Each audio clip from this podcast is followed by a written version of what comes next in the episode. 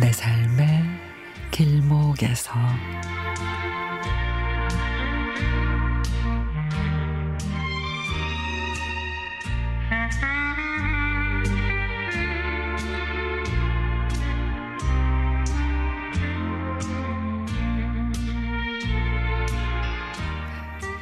병원에 계시는 친정 엄마가 전화를 하셨습니다. 지금 당장은 아니고 다음에 올 때 니들 어려서 찍은 앨범 있잖니? 그거 좀 갖고 와라. 네, 알았어요. 가져갈게요. 하고는 약속을 잊은 채 수일이 흘렀고 근데 간병인이 전화를 하셨습니다. 아유, 어머님이 자꾸 앨범 얘기를 하세요. 요즘에 식사도 잘 안 하시고. 아, 앨범이요? 예, 알았어요. 가져갈게요. 다음 날 부랴부랴 친정에 들려 먼지가 뽀얀 앨범 몇 권을 찾아 병원으로 갔습니다. 수일 만에 만난 엄마는 저보담도 제 손에 들린 앨범을 더 반기시며 아유 얼마나 바빴길래 이거 하나 가지고 올 시간이 없었니? 내가 꼭 보고 싶은 사진이 있어서 몇 날 며칠 잠도 못 잤잖아. 그리고는 앨범을 넘기면서 좀 전과는 달리 환한 미소를 지으며 제 앞에 앨범을 내미십니다. 너, 너, 이거 사진 기억나니?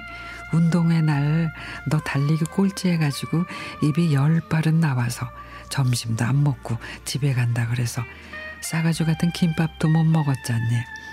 결국 너만 짜장면 먹여서 달래줬는데 사진사 아저씨가 웃으라고 웃으라고 열 번도 더해서 간신히 웃어서 찍었는데 그래도 이렇게 찍어놓고 보니 웃기지. 아유 너는 옛날이나 지금이나 고집만 세가지고는 하면서 꼭 어제 일처럼 말씀을 하십니다. 에휴 엄마도 이때는 참 젊고 이뻤는데 세월이 이렇게 속절없이 흐를 줄 알았으면 너가 아버지한테도 좀 잘하고 너무 돈돈 하며 사지 말 살지 말 걸 그랬다. 아등바등 산 게 후회돼.